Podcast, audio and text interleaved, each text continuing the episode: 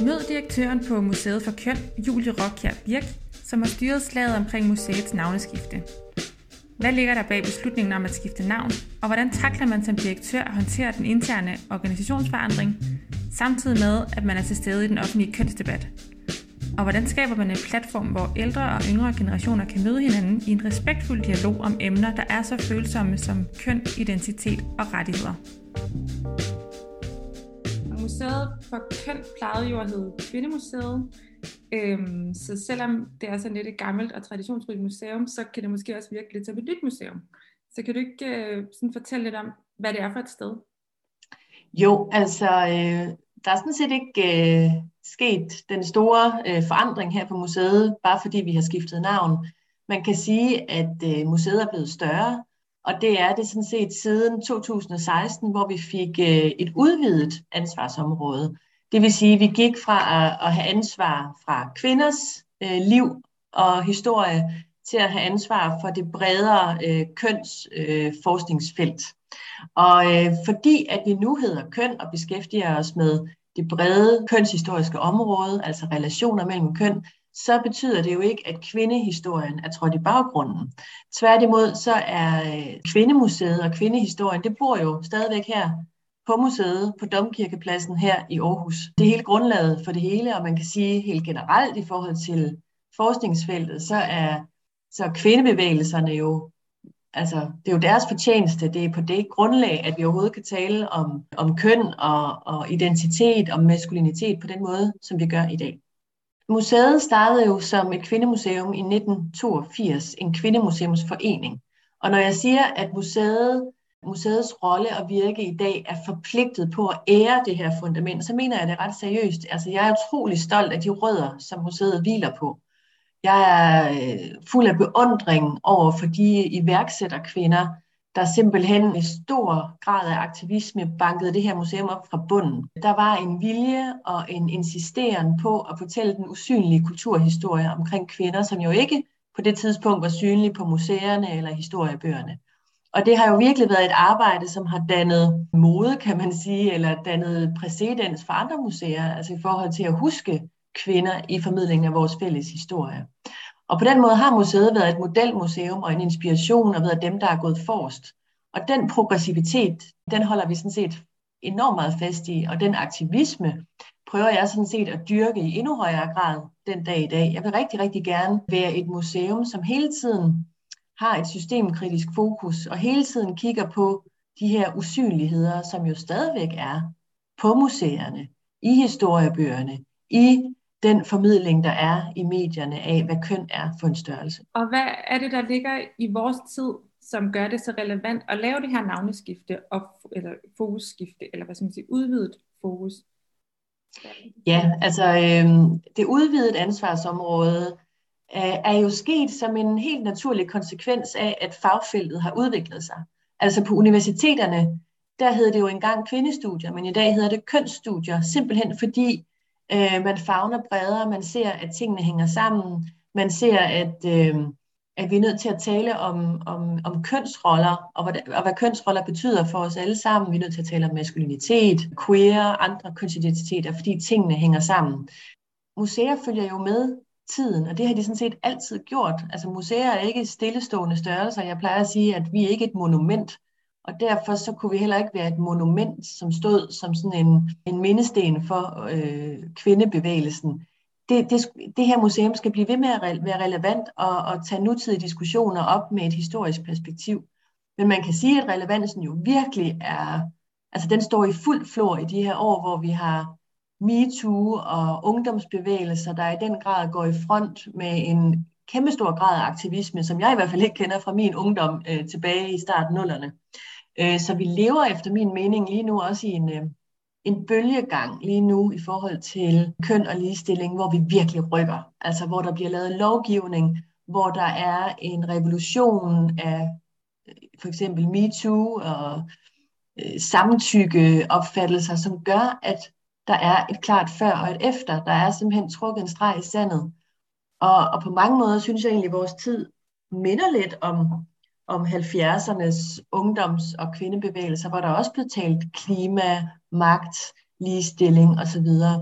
Øhm, og det er jo skide interessant at være en del af, og der er det bare vigtigt, at museet her stadigvæk er dem, der går forrest med de dagsordner. Og det er det, jeg er stolt af, det er, at vi stadigvæk er dem, der tør sætte en dagsorden. Men selvfølgelig hele tiden med det faglige og historiske perspektiv i ryggen.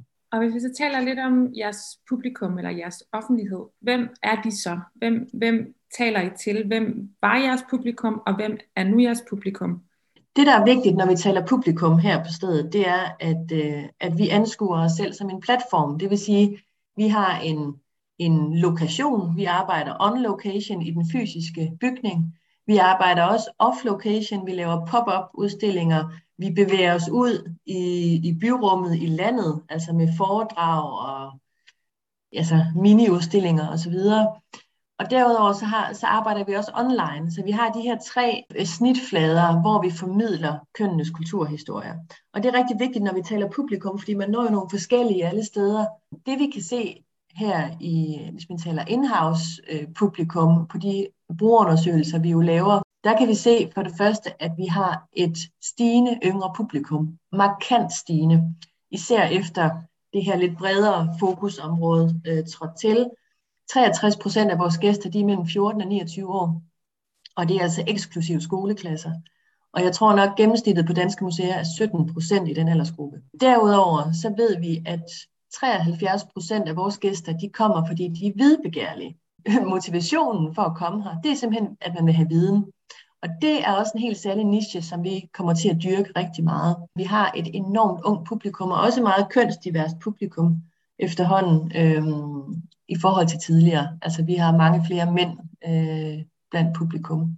Det, der så sker, når vi bevæger os ud i byrummet, det er jo, at vi kan nå alle dem, som ikke kunne finde på at sætte foden indenfor på et museum. Og det er også vigtigt, fordi man skal huske, at bare ordet museum, det kan simpelthen være så stor en barriere for så mange mennesker. Altså man føler måske, at man skal være særligt klædt på, man skal være indvidet, øh, og så når det så også handler om ligestilling, så er det måske en endnu større barriere. Men det der med at gå ud og tage temperaturen på kønsdebatten og også sætte gang i den, det gør jo, at vi får nogle input fra altså at interagere med et publikum, som vi slet ikke ville have oplevet in-house. Så det er enormt værdifuldt for os. Det tredje ben, det er jo så, hvad kan man sige, hele online-området, hvor man kan sige, at vi er jo også en del af, af den generelle mediedebat. Og det, det er jo så en helt anden snak, ikke? fordi der er der jo både en Facebook-diskussion, der tit foregår, og der ved vi jo alle sammen godt, at Facebook er ikke folkedybet, det er Facebook, men det er stadigvæk, øh, stadigvæk nogle interessante øh, dialoger, der sker. Øh, vi er på de fleste sociale medier og, og, og kender selvfølgelig segmenterne. Vi ved også, at Instagram-følgerne de er en anden aldersgruppe, så der ser vi nogle andre ting. Men det er enormt vigtigt for os at prøve at differentiere mellem de her forskellige interaktioner, øh, og så hele tiden være nysgerrig på, hvad der foregår i hver enkelt sådan fraktion.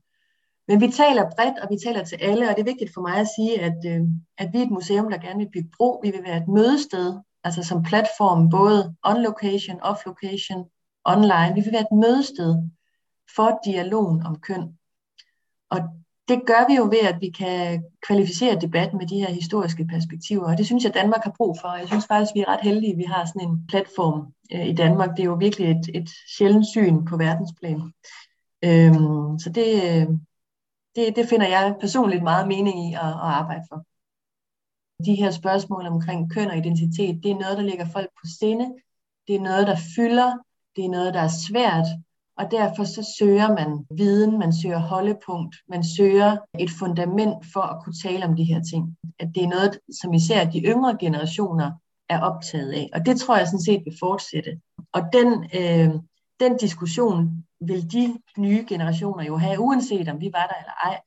Og der mener jeg bare, at det er vigtigt, at eller heldigt, at vi så har en institution, der kan være platform for den slags diskussioner, for det er det, som de er optaget af, især de unge. Altså nu, nu snakker jeg generation Y og Z. Ikke? De er optaget af, af det meningsfulde, øh, de er optaget af identitet, de er enormt politisk engageret, så de, de er opsøgende over for sådan en platform som den her. Og det er også derfor, at rent strategisk, så opererer vi også med museet som sådan en social hub. Altså vi vil også gerne være et, et safe place. Vi vil gerne være det her mødested, hvor man kan komme og hænge ud og føle, at, at, der, ja, at der er en, en tryg base og en tyngde i forhold til at så kunne tage diskussionerne selv med hinanden, i forhold til at være nysgerrig og, og afsøge nogle ting. Nysgerrighed er i øvrigt et skide vigtigt ord i den her forbindelse, når det handler om køn. Også være nysgerrig på hinanden og være nysgerrig på, at, at vi kan have forskellige holdninger. Og det er også vigtigt for os at sige, at man ikke behøver at være enige. Det er selve dialogen, der er det vigtige. Det er måske et lidt unfair spørgsmål, fordi der har været corona imellem. Kan I se en forskel i publikumssammensætningen efter navneskiftet? Øh, ja, øh, det er helt klart, at den synlighed, museet fik under navneskiftet, det, det har jo givet et boost, men vi kunne nu se den her øh, tendens med unge længe før. Altså det, det, det er simpelthen også noget, der er kommet med, at vi har skiftet ansvarsområde allerede i 2016, og at vi generelt har ændret vores tone of voice, altså vores markedsføring, vores tilstedeværelse på sociale medier har jo været ret skarp i flere år. Ikke? Men det er klart, at den der, øh, det navneskifte, det gjorde jo simpelthen, at vi kom på, på kortet Øh, og vores kendskabsgrad i for eksempel København er blevet meget høj i forhold til tidligere. Vi kan jo se, at, at, at trods corona, så ser det rigtig pænt ud med besøgstallene. Vi har haft publikumsrekord både i efteråret, inden vi lukkede ned i december, og i februar og marts i år har vi faktisk også haft publikumsrekord. Så jeg er da meget fortrøstningsfuld, og jeg synes også, man skal huske at sige, at, at opbakning til et museum er jo også tit andet end publikumstal. Øh, det kan jo også være den opbakning, der er, og den ja, det ambassadorship, der kan være blandt ikke-gæster rundt omkring. Ikke? Altså vi får simpelthen så mange henvendelser og forespørgseler, og altså både omkring samarbejde, men også folk, der vil blive klogere, der skriver til os. Vi kan slet ikke imødekomme alt det, vi får ind. Og det siger mig bare noget omkring vores relevans og den goodwill, der er omkring det her sted.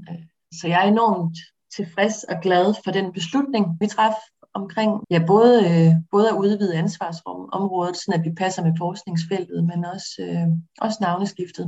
Jeg synes, det var et vigtigt signal. Så har der jo også været virkelig meget opmærksomhed omkring offentligt, og også på Facebook, øh, også kritiske ryster. Men som du selv siger, så er Facebook ikke nødvendigvis det samme som folkemassen. Så hvordan oplever I egentlig, at jeres publikum har taget imod øh, den forandring? Jamen, de allerfleste har taget rigtig godt imod det. Jeg må, jeg må sige det rent ud, at det har jo også været en generationsting, det her. Ikke? Øh, og det kan jeg godt forstå. Og det vil sige, at den lidt ældre generation af, af for eksempel øh, kvinder, som var med i 70'ernes kvindebevægelser, de, de har jo helt sikkert haft svært ved det her. Det kan jeg virkelig godt forstå. Og, og der, jeg har haft masser af samtaler, vi har haft workshops med, med forskellige øh, brugergrupper her på museet, og og det, det vil jeg bare sige, hold da op, jeg forstår og anerkender de følelser fuldt ud. Altså, øhm, det, som jeg synes er smukt, det er, at de kommer jo stadigvæk. Og så synes jeg, det er så fint. Nu havde vi for eksempel lige en uh, nytårskur for vores klubmedlemmer. Og der var der et par stykker med, som også virkelig opponerede der under navneskiftet og var vrede og kede af det. Og, men de kom jo her til nytårskuren. Og så var det så fedt, fordi de sagde, vi er altså stadigvæk uenige. og jeg sagde bare, ja, fedt, og fedt, men fedt, I kommer og siger, I er uenige, og så får vi en snak om det. Og der er så meget øh, respekt, og der er jo også forståelse, samtidig med, at de er uenige, og de synes, det er ærgerligt, så kan de jo også godt forstå bevæggrunden. Ikke? Og det er bare det, jeg mener, at det aller, aller vigtigste, det er, at vi holder fast i den her samtale, og en respekt over for hinanden, og holder fast i mødet, og det er det, jeg mener, museer kan, og jeg tror, museer bliver meget vigtigere i fremtiden, i den her verden, vi er i. Altså, vi får brug for de her rum, altså de her fælles hjem, det her fælles erkendelsesmateriale, som museer er. Det får vi brug for. Men hvorfor tror du, at der er den uenighed fra den generation? Altså er det fordi, de føler, at der er noget, der bliver taget fra dem? Eller hvad, hvad, hvad tror du, der ligger i, som, som kan gøre lidt ondt? Jeg tror, man skal huske på, at de kampe, som blev kæmpet i 70'erne, det var altså kampe om liv og død det var kampe om fri abort, øh, barselsoverlov, ligeløn, retten til at hedde sit eget navn, efter man blev gift. Store, sådan ret grundlæggende ting. I dag, altså der, der har jo også været en, en generationskløft i forhold til MeToo, ikke? Fordi, fordi den kamp, der er omkring MeToo, er jo selvfølgelig en anderledes kamp. Det, det betyder ikke, at den ikke er vigtig. Men i, hvis man sådan begynder at sammenligne med de tidligere kampe, så virker den måske ikke så vigtig. Og, og, og der skal man jo netop huske i de nye generationer, og hele tiden sige, jamen vi kunne ikke begynde på de her kampe, hvis ikke vi stod på skuldrene af de vigtige kampe, som tidligere generationer har kæmpet. Øhm, jeg tror selvfølgelig også, at museet har, øh, og navnet Kvindemuseet, det har jo også været et symbol, ikke? altså et symbol på en kvindebevægelse og nogle sejre. Men der har jeg altså bare holdt fast i min øh, overbevisning om, at et museum kan ikke være et monument. Vi skal være levende størrelser i samfundet. Det betyder jo ikke, at vi, vi ikke fortæller og bliver ved med at fortælle kvindehistorien og om kvinders sejre. En anden ting, jeg tror har været svært netop i forhold til det generationelle, det er egentlig også forståelsen af ord. Altså øh, de nyere generationer, de taler jo fuldstændig frit om, om kønsidentitet, om queer, og de, de har bare det der sprog for det som en naturlighed, og de er ikke bange for det. De øh, taler med deres venner om det, så der er sådan en helt anden øh, sådan implicit forståelse af, hvad, hvad køn er for noget. Og det jeg oplevede hos øh, ældre generationer, det var, at når de hørte ordet køn, så tænkte de for eksempel ikke på kvinde. Og det var lidt en overraskelse for mig, fordi når jeg siger køn, så tænker jeg helt automatisk, især kvinde, og jeg tænker ligestilling osv. Men det, som mange kan se i den ældre generation hører, når de hører ordet køn, det er, at de hører kun LGBT+. Og det var faktisk en øjenåbner for mig. Og derfor så blev modstanden meget noget med, åh oh, nej, nu bliver det til et LGBT-museum, eller nu bliver det til et minoritetsmuseum. Og der var jeg så igen på opgave i forhold til at forklare, at nej, det er det stik modsatte. At vi netop ikke er et minoritetsmuseum, men at vores mandat er at have det brede blik på, hvad køn betyder for os alle sammen.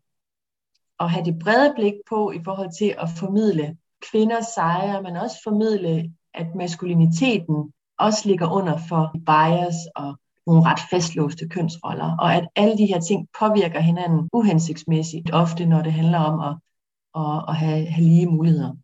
Vil du så ikke lige prøve øh, at tage os tilbage? Fordi jeg læste også en øh, artikel, du har skrevet i Berlingske, hvor du skriver, at i 2015 blev Kvindemuseet kvalitetsvurderet.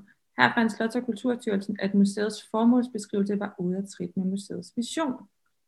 Og det var så det, der førte til den proces med navneskiftet. Kan du lige prøve at tage med tilbage til 2015? Hvad, hvad skete der der? 2015, der sad der en anden ledelse på museet. Jeg var ansat, øh, så jeg var selvfølgelig med i processen. Jeg var inspektør på det tidspunkt. Øh, men øh, der var kvalitetsvurdering, og det var helt tydeligt, at der var brug for det bredere blik om køn, fordi museet havde jo ja, egentlig altid øh, kigget, kigget bredt, øh, men især sådan de senere øh, år inden kvalitetsvurderingen har der jo været et naturligt fokus, fordi samfundet er gået igennem nogle ting. Der er simpelthen ting, der var blevet mere synlige. Ikke? Øhm, og det blev ret tydeligt, at, at museets vision om netop at anskueliggøre, hvad betyder køn i samfundet, det harmonerede lidt ringe med et ord, som kun havde kvinde i sig, og et ansvarsområde, som, som kun øh, beskrev kvinde kønnet. Og det var simpelthen, altså det var, det var jo ikke noget, nogen blev mærke i eller kommenterede dengang, men i virkeligheden var det jo det store skifte for museet, at ansvarsområdet blev ændret fra kvindehistorie til kønshistorie. Det skete altså allerede under den daværende ledelse i, i 2016. Men det er jo det, der var det store, fordi det var jo hele, hvad kan man sige, museets grundlov, der blev lavet om, ikke? Øh, hele mandatet. Men det er jo så, at jeg ligesom gerne vil have brandet til at, til at passe med det, at, at hele diskussionen kommer. Og det siger nok i virkeligheden mest om, at, at navne tit er noget, der vækker følelser. Altså sådan er det faktisk i mange hensener, ikke kun med museet her. Vi har også lige haft uh, Sofienholm. De ville bare kalde det Sofienholm Kunsthal. Det var der også en masse skriblerier omkring. Ikke? Så det er jo noget, der ligger folk på sinde. Og i virkeligheden skal man jo være taknemmelig, fordi det betyder, at der er nogen, der har en relation til et sted. Det betyder, at museet betyder en hel masse for folk. Og det kan man jo kun være glad for. Og hvordan har processen så været? Øh, har der været også sådan, øh, ikke bare navneskifte, men har der ligesom også været organisationsforandring? Altså hvordan har det været indad til? Der, der er jo sket en intern organisering simultant med øh, de forandringer, museet har gennemgået udad til. Museet har øh, i højere grad taget form som det, jeg kalder en organisme i forhold til at være en organisation. Altså en, en ambition om, at vi øh, opererer netop mere øh, smidigt, agilt, fordi der er en, øh, en meget flad struktur, en cirkulær struktur, som i virkeligheden er dybt inspireret af museets begyndelse, hvor hvor det jo som sagt bare øh, en meget øh, kollektiv måde opereret, øh, museet opereret på. Øh, vi kører enormt høj grad af selvstyring, stor grad af samarbejde Men, men min rolle er virkelig det her med at sætte retning og være museets stemme. Det tror jeg også er rigtig vigtigt på sådan et sted, hvis man vil sætte en dagsorden og være aktivistisk, så skal der være en helt klar tone of voice. Jeg kan kun beskrive det her hus som et varmt, omsorgsfuldt sted med stor grad af sammenhold og vilje. Jeg tror, øh, alle, dem, alle dem, der er ansat her, de har, de har simpelthen øh, en meget, meget stor øh, vilje til at styrke ligestilling, en vilje til at, ja, at gøre noget med mening. Øh, og det er det, der driver os. Øh, så der har slet ikke været noget sådan, øh, hvad skal man sige, konflikt eller kontrovers omkring den forandring inde i organisationen? Har der bare været total enighed? Nej, slet ikke. Uha, det ville da også være helt skidt. Jeg har da, for at være helt ærlig, så har jeg da heller ikke bare været fuldstændig skråsikker eller sådan helt cool igennem det hele. Nej, jeg har da også tvivlet og vi har haft mange diskussioner her i huset. Vi, vi har haft rigtig mange gode snakke, øh, og der har været nogen, der var totalt med, og nogen, der var tvivlende, nogen, der var usikre, og så var der også en enkelt, der var stik imod. Men det, der har været vigtigt for mig, det var, at alt har bare hele tiden været åbent. At øh, alt har hele tiden været noget, vi har talt om. Og der vil jeg så sige, da, da vi begynder sådan at og nærme os afslutningen, så har vi netop landet, så er det som om, at så har vi fået talt det igennem, fordi vi har haft en lang proces. Og det er jo det, der er godt ved uenighed. Og det er det, der er godt ved friktion, det er, at man får vendt hver eneste sten. Man får simpelthen styrket sin argumentation, man får styrket det hele, hele vejen rundt. Og det er det, jeg vil ønske museet også generelt kan være platform for. Det er netop den der øh, fine, åbne lytten til hinanden. Og det er det, jeg bare synes tit mangler i, i kønsdebatten, det er, at det er så svært for folk at kunne lytte, og måske også svært nogle gange at, at sige sin mening, fordi man ikke synes, det bliver taget godt imod. Altså kønsdebatten er et hårdt sted at være, skulle jeg helt sige, så, så man får jo nogle tæsk nogle gange, ikke? Men det er bare så vigtigt, at man, at man får alle holdninger i spil. Og hvad kræver det så af dig som leder, at være leder på sådan en organisation? Det kræver en høj grad af nærvær, og det er også det, jeg føler mig allermest utilstrækkeligt, det er, når jeg ikke kan være så meget i huset og til folk i øjnene. Det kræver, øh, det kræver også, at man, øh, man ikke er kontrolfreak, at man ikke føler, at man skal vide alt, eller være med i alle beslutninger. Øh, det kræver, at man stoler på sine medarbejdere. Det kræver også, at de stoler på en, at de har tillid til, at hvis de kommer med noget, som måske er så svært at snakke om, eller en kritik af ledelsen, at, at, det, at det bliver lyttet til. Og, og det er noget, jeg sådan virkelig praktiserer også at give udtryk for, det er, at, øh, at man skal simpelthen have tillid til, at, at man kan sige ting, fordi det er rigtig vigtigt for mig også at høre kritik. Det er meget vigtigt, ikke det gælder sådan set alle ledere, det er med vigtigt ikke at, at begynde at blive sådan magtfuldkommen, eller tro, man sådan hele tiden ved bedre. Det gør man ikke. Altså, øh, så, så den der friktion er, er for mig rigtig, rigtig vigtig. Og det er også noget, jeg søger øh, i mit netværk uden for museet, altså blandt øh, andre museumskollegaer. Der søger jeg simpelthen øh, sparring, og jeg synes, det er fedt, når folk de, øh, kommer med noget, noget kritik, som jeg egentlig... Det er ikke sikkert, at jeg følger det, eller enig, men på en eller anden måde, så får det igen, igen det får mig sådan lige til at vende, vende alle mine egne sten en gang til. Og hvis du så kigger lidt fremad, øh, hvad er så sådan det næste, eller hvad er, hvad er publikumsstrategien fremad? Jamen publikumsstrategien er simpelthen at fortsætte det her, øh, den her ambition om at være public service, øh, og ambitionen om at, at være et levende hus. Altså vi opgraderer på eventsiden. Vi kan simpelthen se, at det er enormt populært øh, med debatter i huset. Vi, øh, vi satser videre på det, på det digitale område. Vi har en blog, øh, som vi også bliver ved med at holde godt liv i, og selvfølgelig sociale medier. Strategien er fortsat, at vi skal være en del af kønsdebatten i Danmark, og vi skal være en platform, der kvalificerer den kønsdebat. In-house, der øh, vil vi have rigtig meget fokus på øh, generel service. Vi har en, en café. Øh, vi vil have fokus på øh, udbygning af nye permanente udstillinger, som har en høj grad af altså, interaktion. Ordet liv er måske det mest dækkende. Altså, det skal være levende, og det skal være et hus, der, øh, der følger med. Det vil sige, hvis der sker et eller andet i kønsdebatten, øh, i samfundet, whatever, øh, nu er der krig i Ukraine, det kan man også lægge en kønsvinkel på, at så er vi der også i forhold til at sikre en eventuel indsamling. Ikke? Altså sådan, at vi får dokumenteret også den historie, der skete i går til morgendagen. Så det er noget med hele tiden at være, være på beatet, og, og alle de her ting hænger på en eller anden måde sammen, og, og skaber den relevans, øh, som jeg synes er så vigtig. Og hvad ser du som den største udfordring for at forblive relevant for nye og eksisterende brugergrupper, sådan som verden ser ud lige nu? Jamen udfordringen er den her kamp for at følge med, altså som en meget økonomisk sårbar institution.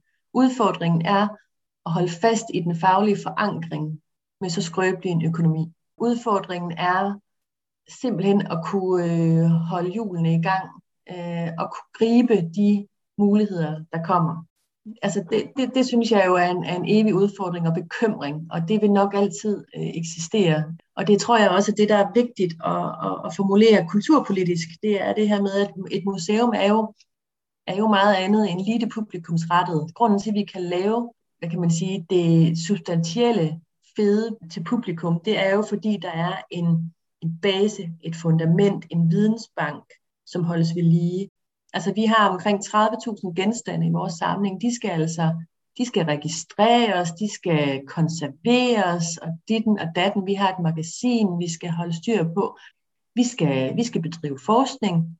Øh, det er jo heller ikke noget, der umiddelbart er synligt for publikum, altså selvom det selvfølgelig er en vigtig øh, hvad kan man sige, forankring i diverse udstillinger og sådan noget. Men hvis vi ikke havde de der dybe ting, som er det, der gør museer til museer, så ville vi heller ikke kunne have et publikumstilbud, der var særlige på den måde, de er.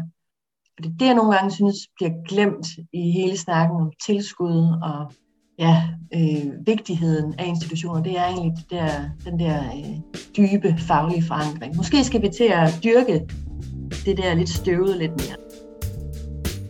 Tak fordi du lyttede med på denne udgave af Møddirektøren. Interviewet er en del af Connecting Audiences, et gratis magasin om publikumsudvikling og kulturformidling, som du kan finde på vores hjemmeside www.cki.dk.